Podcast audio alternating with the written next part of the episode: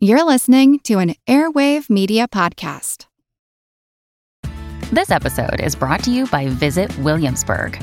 In Williamsburg, Virginia, there's never too much of a good thing. Whether you're a foodie, a golfer, a history buff, a shopaholic, an outdoor enthusiast, or a thrill seeker, you'll find what you came for here and more. So ask yourself, what is it you want?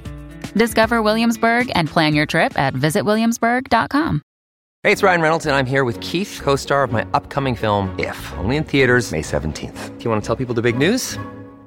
All right, I'll do it. Sign up now and you'll get unlimited for $15 a month in six months of Paramount Plus Essential Plan on us. Mintmobile.com slash switch. Upfront payment of $45 equivalent to $15 per month. Unlimited over 40 gigabytes per month. Face lower speeds. Videos at 480p. Active Mint customers by 531.24 get six months of Paramount Plus Essential Plan. Auto renews after six months. Offer ends May 31st, 2024. Separate Paramount Plus registration required. Terms and conditions apply if rated PG. Monster Talk is supported by listeners like you. Find out how you can contribute via Patreon or with reviews at monstertalk.org forward slash support. Your contributions, large or small, make a huge difference. Thanks. The story of Zana is one of the most famous and hotly debated Almas cases on record. According to local legends and cryptozoological reports, Zana may have been an Almas that lived during the mid 19th century. Igor slips into Russian to tell us Zana's story. The story goes In southern Russia in 1850, hunters stumbled upon something weird in the forest a strange, hairy wild woman. They threw a net over her and dragged her back to the village of Tkhina, where locals gave her a welcome befitting any wild woman of the day. They tossed her into a cage. According to local lore, Zana was less than thrilled with the trappings of village life. The villagers tried to dress her, but Zana was an unwilling model.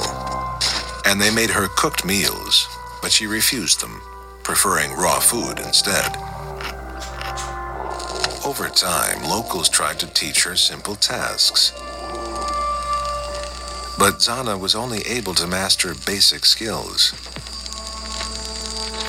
Eventually, it's rumored that Zana did find some unscrupulous admirers in town and had several children.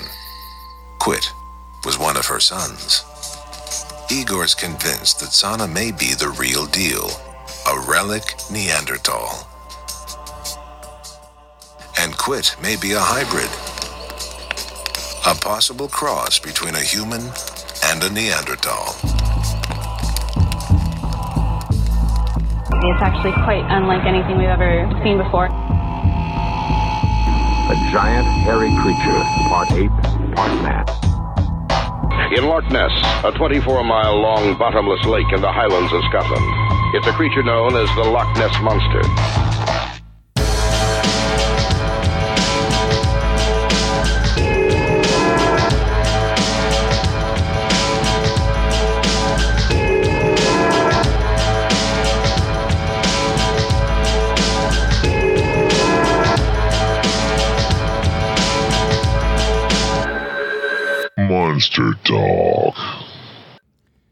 Hey there, Monster Talkers. I'm Blake Smith, and this is Monster Talk. Today, I'm going to talk about some nuanced issues in the Bigfoot research area, and this is going to get a little bit monster nerdy, but please stick with me because I think I can add some context that was missing in a previous episode of Monster Talk and in a famous book. One of the most frequent complaints leveled at science by monster believers is that science won't look into questions of Bigfoot because of a pre existing dismissive attitude, and because doing any investigation into these matters can end one's science career. Of course, there are credentialed scientists who look into these cases. Jeff Meldrum and Todd Disotell come to mind. They're probably the two most famous active scientists who routinely examine this sort of thing and weigh in on the evidence. And if you look at the impact of this kind of work on the careers of people like Meldrum and the late Grover Krantz, I think it's plausible that there's good reason to be cautious about publicly associating your academic credentials with Bigfoot. To be clear, I'm not saying it's dangerous to one's career or to one's science aspirations, but one should tread lightly, especially when it comes to making claims via media and books rather than through peer reviewed content. But caution around one's image is useful guidance even outside the topic of Bigfoot. We're human after all, and humans love gossip and judging other people's actions. I don't think my association with this stuff has negatively impacted my career, but even with my own family, when people find out I'm spending years of my time looking into weird stuff, they tend to presume it's because of some deep belief in such stuff, not necessarily just curiosity. The idea that someone would be fascinated by and interested in these topics without also being some kind of weirdo seems impossible to some people. And if you'll pardon an aside within an aside, I have to confess that I am some kind of weirdo, but probably not like they assume. But back to this first matter of science refusing investigation. It was because of this perceived prejudice against actually looking into such things that I was really delighted when Dr. Bryan Sykes announced he was collecting specimens for a DNA study of Bigfoot, the Yeti, and other mystery apes. True to the aforementioned stereotype, there were scientists who said that this was a waste of time. However, I felt then, and I still feel, that this is precisely the kind of thing we should encourage as monster enthusiasts or experiencers to get to the bottom of some of these questions. And to sort of paraphrase things that Todd Disotell has said, it's a low risk thing to check a sample because, in the remote chance that it should turn out to be a mystery ape, well, how exciting would that be? So, back in episode 100, I was excited to interview Bryan Sykes about the book that had resulted from this research. The Nature of the Beast chronicles his collection and testing of numerous alleged Bigfoot DNA samples to find out what they really were.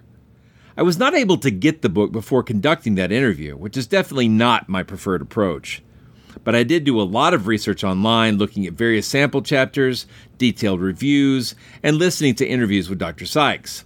I was as prepared as I could be, and after the interview was over, I confessed to him that I hadn't been able to read the book yet, and he was truly surprised based on how I'd handled the thing, which was great. I felt good about that. But the book did cause some controversy. One of the controversies that we discussed even in that interview was his disdain for the way that genetics research has changed to be less field work and more math and computers. Since this genetic revolution has transformed our understanding of the field and continues to expand rapidly as computational power grows exponentially, I feel like I should chalk that up to romanticism on his part for days gone by. Or at least, I prefer to attribute that to his nostalgia rather than to some Luddite desire to slow progress. At the time, I also didn't want to spoil the book for listeners because it had just come out and there was lots of very interesting surprises inside. There's now been ample time for such surprises to have been revealed in the media and critiqued. There are different ways you could look at Sykes' book. The text reads in some of the encounter chapters as though he genuinely believes everything he's told, and then, only with reluctance, concludes that the genetic information found turns out to have mundane sources. A chapter dealing with a Bigfoot allegedly living under a tree serves as an example of Sykes' handling of this kind of ambiguity. When I reached the tree, there was no knocking to be heard. Maybe the big guy had left his lair, I thought. Or maybe he's on his way back. Adrenaline pumping, looking over my shoulder after every step. I did my rounds of the hair traps. Yesterday's samples and chocolate had all gone. Yesterday's apples and chocolate had all gone, and there were more hairs on the traps. On one of them, around the back of the tree, I could see three long, shiny, golden brown hairs stuck to the gorilla tape. This is it, I thought. After decades of effort by cryptozoologists, here at last is a genuine Sasquatch hair sample. I reset the traps, opened a new file in the voice recorder, and assembled the camcorder. As I drove back to Marble Mount, I felt the warm glow of success. I had made the discovery of the century. I had three Sasquatch hairs in my pocket, and tomorrow, after the big guy comes out for the apples, maybe there will be a movie too. From The Nature of the Beast, page 239. Now, here's the thing I didn't believe that Sykes believed. I presumed he was being coy in order to present the face of an unbiased and very open experiencer who was going to apply the tools of science to the question of Bigfoot. During my interview with him, I didn't explicitly ask him if the book was a romanticized view of this endeavor, or if his feelings he described were completely honest to the best of his recollection. Maybe I should have. Regardless, I still don't think during our conversation that he sounded particularly gullible or excessively open to fringe phenomena.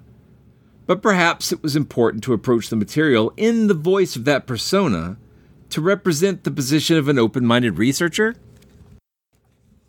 I could be wrong, of course, but I wanted to disclose that this was my assumption about the content. Other readers were less charitable in their take on the book and on Sykes' propensity for excessive credulity.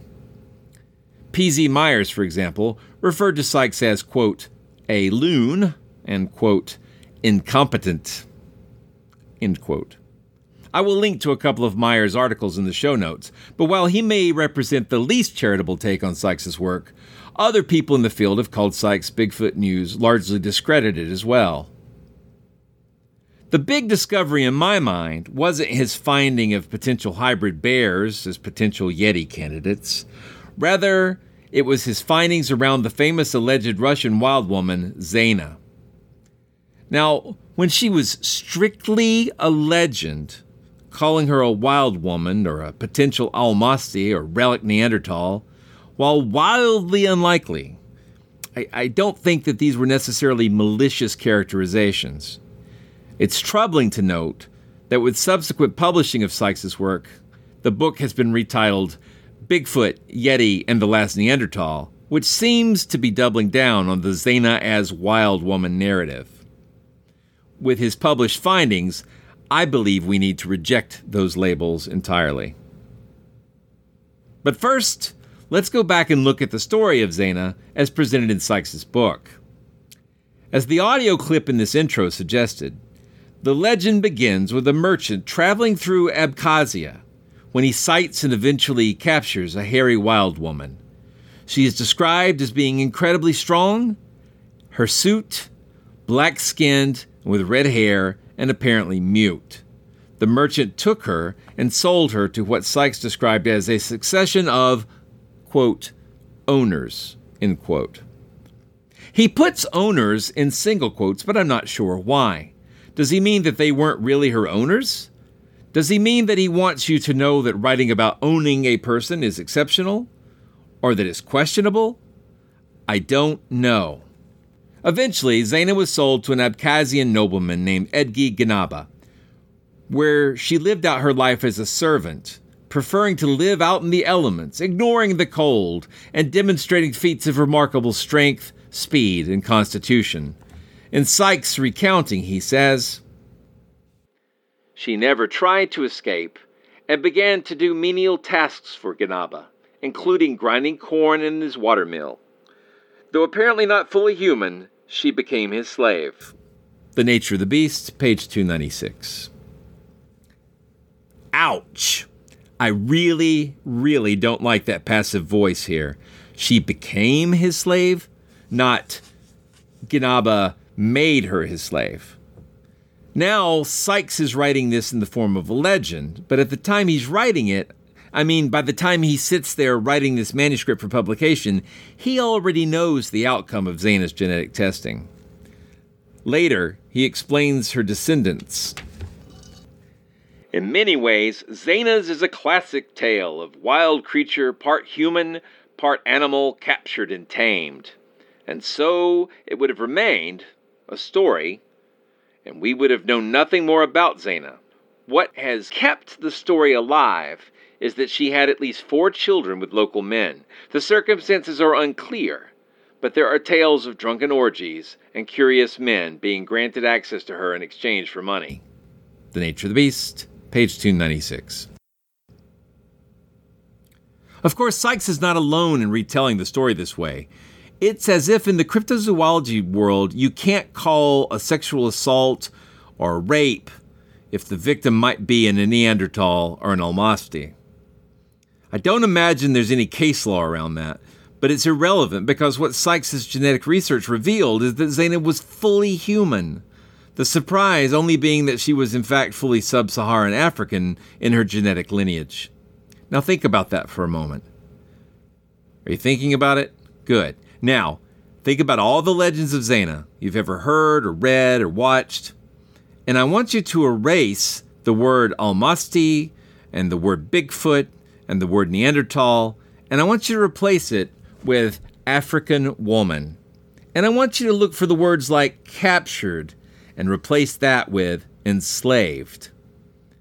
And suddenly, the legend of Zana is a very, very different story.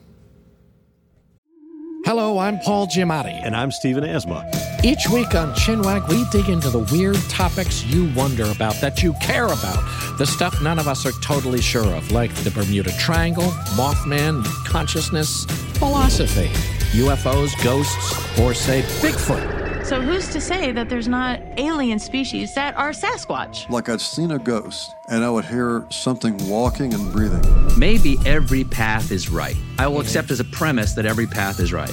That is a face on Mars, eyes, nose. It kind of looked like Wilson the volleyball. Some people enjoy the waves or whatever uh, crashing, and I enjoy listening to a quantum physics audiobook. I do think there are many things in the world that we just don't understand yeah. and probably won't understand. That's our yeah. whole show. so join us every Wednesday on all major podcast platforms and find us on Instagram, TikTok, and Twitter at ChinwagPod and Wagon. Hello, everyone. You may recognize me as Gabby from the History of Everything podcast. And my name is Brenna, and you don't recognize me from anything yet. Together, we're two scientists who explore all of the weird little questions and conspiracies of the universe in our new podcast, Mystery of Everything. Everything has an explanation. We hope. But that is what we're here to figure out. We will dive into the science behind many popular conspiracy theories, such as vaccines causing autism, flat earth theory, and was the moon landing fake? And if so, why the heck would anyone even do that? But it's not just conspiracies. There's a lot of cool mysteries that we will attempt to use science to explain, such as near death experiences, what made the Vikings go berserk, and can I control my co host with MK Ultra? Wait, what? anyway, make sure to check out the Mystery of Everything podcast everywhere where you find your podcasts. Should we put any credence into the claims that she was extremely tall, that she was covered with hair, that she had no human speech? If we consider that the stories are word of mouth from more than a century before, isn't it possible that the legends are just a racially motivated way of mythologizing this unusual black slave woman being kept in a village in Abkhazia? That was my assumption after reading about Sykes' findings, but again, I hadn't read his book when I interviewed him. And since Karen and I are constantly researching for the next episode, I hadn't given the topic much thought until we covered Legends of the Balkans recently. During the editing of that episode, an episode beset by many technical challenges, there was a piece that got lost. But a tiny fragment of that segment hit me like a brick in the editing process. Our guest, Christopher Klimovitz, was explaining one of the fairy legends of the Balkans, that of the Zana. In the regional lore, there can be many of these entities, but they all represent a kind of magical being that inhabits a particular grove, or a mountain, or a valley, as a sort of protector spirit. If you're a character in a legend in the Balkans and you need assistance in the forest, you can beseech the Zana of the grove to give you magical help. So in folklore, a Zana is a wild woodland spirit. And our Abkhazian Zana was alleged to be a wild woman. Was this just a coincidence? Or was her name actually a descriptor tying her unusual traits to a mythical creature? Or to put it another way, was calling her Zana the equivalent of finding a dark skinned mute boy surviving in the wilds of Canada and naming him Pan and a hundred years later, having cryptozoologists tell us that his name was Pan because he was black like a frying pan, completely missing the folklore ties. I couldn't be sure, but I wanted to know more. In Sykes' book, when describing Zana, he says this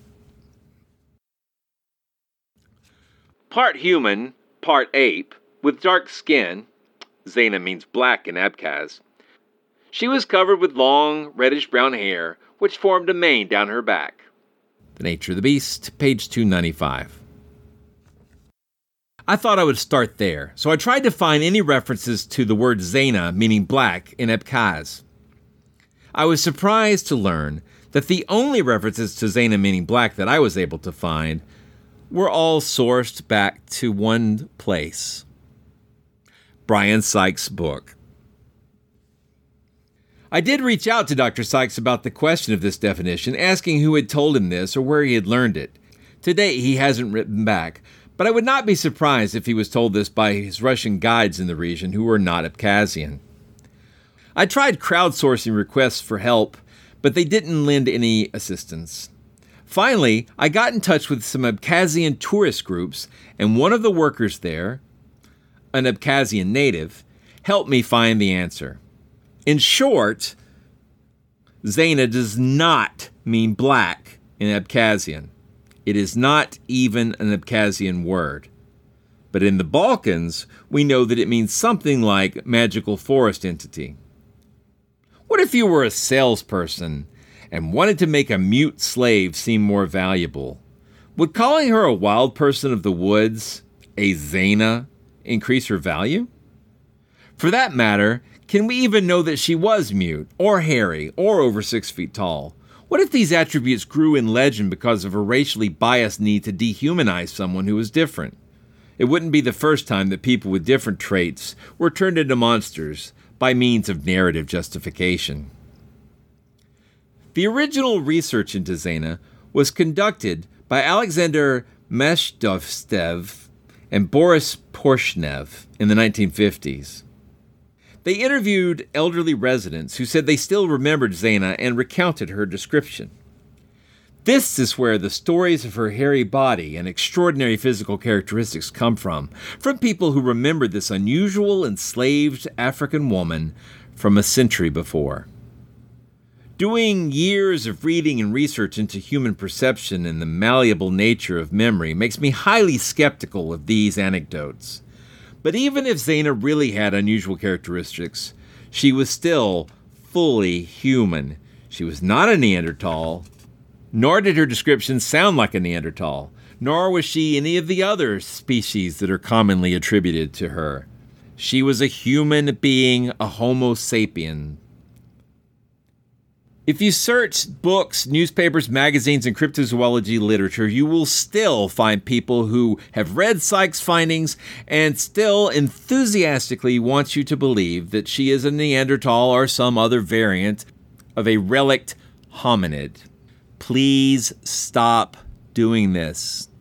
I understand how compelling the story of a wild person can be. In fiction and legend for thousands of years, stories of these wild people that were more animal than human have fascinated us. But this was no legend. This was a real human being. So I'd like to propose an alternative version of the story of Zena. This is speculative, but I think it's more plausible than the story of a giant naked ape woman who can sleep outside in the coldest winters and have fully human children. So here we go. Our story starts with a young Zena, a black woman of sub Saharan ancestry living in captivity. Perhaps she was mute, perhaps she was not. Regardless, she was a slave, and her owner takes her through a village on the Mokhva River in Abkhazia. He meets Edgi Ganaba and tells him a very strange story about his slave, of capturing her in the woods, and that she is called Zena, and perhaps is some kind of a spirit of the woods herself, or the offspring of one. Or maybe he just sells her as a mute and Ganaba makes up the story. Or perhaps there was never even any such story while she was alive. It doesn't matter. She was a slave, and Ganaba put her to work on his estate, and then he showed her off to other villagers. Perhaps he sold access to her as a prostitute, or maybe the villagers snuck in and raped her. Regardless, she was in no position to give consent as a slave. She ended up giving birth to four children, including Kvit, and Zena eventually dies. But her descendants live on. Did her children tell stories of her legendary behaviors? Or were they ridiculed as being half beast? I don't know. but they were likely subjected to the kind of racist bullying that happens all over the world when one's distinctly and obviously part of a minority with a family history that others might mock you for. Eventually, her son Kvit dies too. And years afterwards, Bigfoot researcher Igor Burtsev digs up and steals Kvit's skull and another skull that might have been Zena's. He has them analyzed multiple times on TV shows and eventually by Dr. Sykes. Where are these skulls now? They were sold into private collections when Burtsev's Russian Bigfoot research business hit hard times. So now Zena, if the skull did belong to Zena, is still being treated as a piece of property even after a lifetime of slavery. And now, so is Kvit. My version isn't very nice. It isn't very mysterious, but I think it's probably closer to what happened based on the evidence in Sykes' book. I wish the story Sykes had told in this chapter followed the evidence rather than the legends. But now, at least, you know a little bit more about Zena and Kvit and their sad tale. Abkhazia has a history of African slaves passing through it. I've put some links into the show notes about that as well, plus links to other critiques of Sykes' book. I do need to add one more bit of evidence to my hypothesis around Zena's name. You may recall from previous episodes that my fascination with the fact that H.P. Lovecraft included the Tibetan word migo for his strange, myconid lobster creatures in The Whisperer in Darkness. Sometimes they're called the fungi from Yuggoth. But the actual Tibetan term has nothing to do with Lovecraft's conception of these creatures. But while cryptozoologists will tell you that Migo is the same as a Yeti, and that it means wild man, there is more linguistic subtlety there than may be obvious. It can mean the same as Yeti, a wild humanoid, but it can also mean something much more like a barbarian or an uncivilized, uncouth outsider. So, an encounter with a Migo that you see in the literature might refer to an encounter with foreigners, but it might also mean an encounter with monsters. Knowing how to distinguish the uses depends on more mastery of the Tibetan language than most cryptozoology enthusiasts probably have at their disposal. Or skeptical podcasters, for that matter.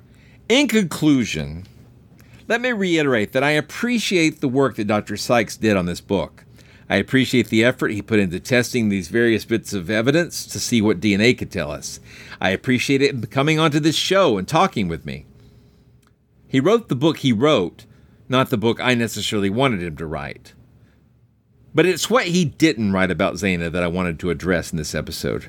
Rather than look for a relict population of sub Saharan Africans for some ancient and mysterious secondary exodus, I think we should instead look at the plight of one African slave far from home. There was no cryptid, there was no relict hominid, there was just racially charged legends and a family that managed to endure and still exist despite the sad and deplorable things that happened to their ancestor not very long ago indeed. Monster Talk. You've been listening to Monster Talk. I'm your host, Blake Smith. Today, you heard about Zena, the African slave in Abkhazia whose name has become synonymous with the Almasti, a legendary wild person or Sasquatch of that region. Zena's story has become entwined with Bigfoot lore at the cost of her real history. It seems inevitable that people will continue to spread the legends about her while the tragic facts of her case are brushed aside. But now you know more of that truth. It's a start. Monster Talk's an official podcast of Skeptic Magazine. The views expressed in this episode are those of myself, and they don't necessarily reflect the opinions of Skeptic Magazine or the Skeptic Society. We hope you've enjoyed this episode of Monster Talk. Each episode, we strive to bring you the very best in monster related content with a focus on bringing scientific skepticism into the conversation. If you enjoy Monster Talk, we now have a variety of ways to support the show, all with convenient links at monstertalk.org forward slash support. That's monstertalk.org forward slash support. We have links there to our Patreon page as well as a donation button. Another great way to support the show is to buy books from our Amazon Monster Talk wish list, which directly helps us with our research. We love used books very much, so don't feel compelled to buy new ones. And we love Kindle, so we can share our digital libraries with each other. And finally, without spending any money at all, you can support us by leaving a positive review at iTunes or wherever you get your podcasts. Positive reviews help keep us visible in iTunes, which is a great way to help us find new listeners. And please share our show on your favorite social media platforms. Longtime listeners to Skeptoid and also to our colleague podcasts often ask, What can I do? We all believe in the value of critical thinking and of the intellectual tools that help us tell fact from fiction. But we don't always know how to best spread those tools to others. Well, let me offer one easy and effective option. Skeptoid Media, that's us by the way, is currently in production on a feature documentary titled Science Friction about how the media abuses its science experts by misquoting them or editing them out of context, exploiting their reputations to promote sensationalized news or fake documentaries promoting debunked alternative histories. Part of our mission as a nonprofit is that we will retain educational rights to give this movie free to teachers worldwide, alongside complete professionally produced educational materials to bring formalized lessons in critical thinking and scientific skepticism directly into classrooms. To retain those rights, we're crowdfunding the initial production. We're just about halfway to our goal right now, which you can see at sciencefriction.tv. You want to know what you can do to give the tools to students? This is it. We're asking a basic contribution of $100. If you're on the team, now's the time to take the field and play ball. Please come to sciencefriction.tv and make your tax deductible donation to Science Friction. We ask $100, but any amount helps. Donate enough, you can even become an executive producer and get a legitimate screen credit. ScienceFriction.tv. Watch the promo and see our stories.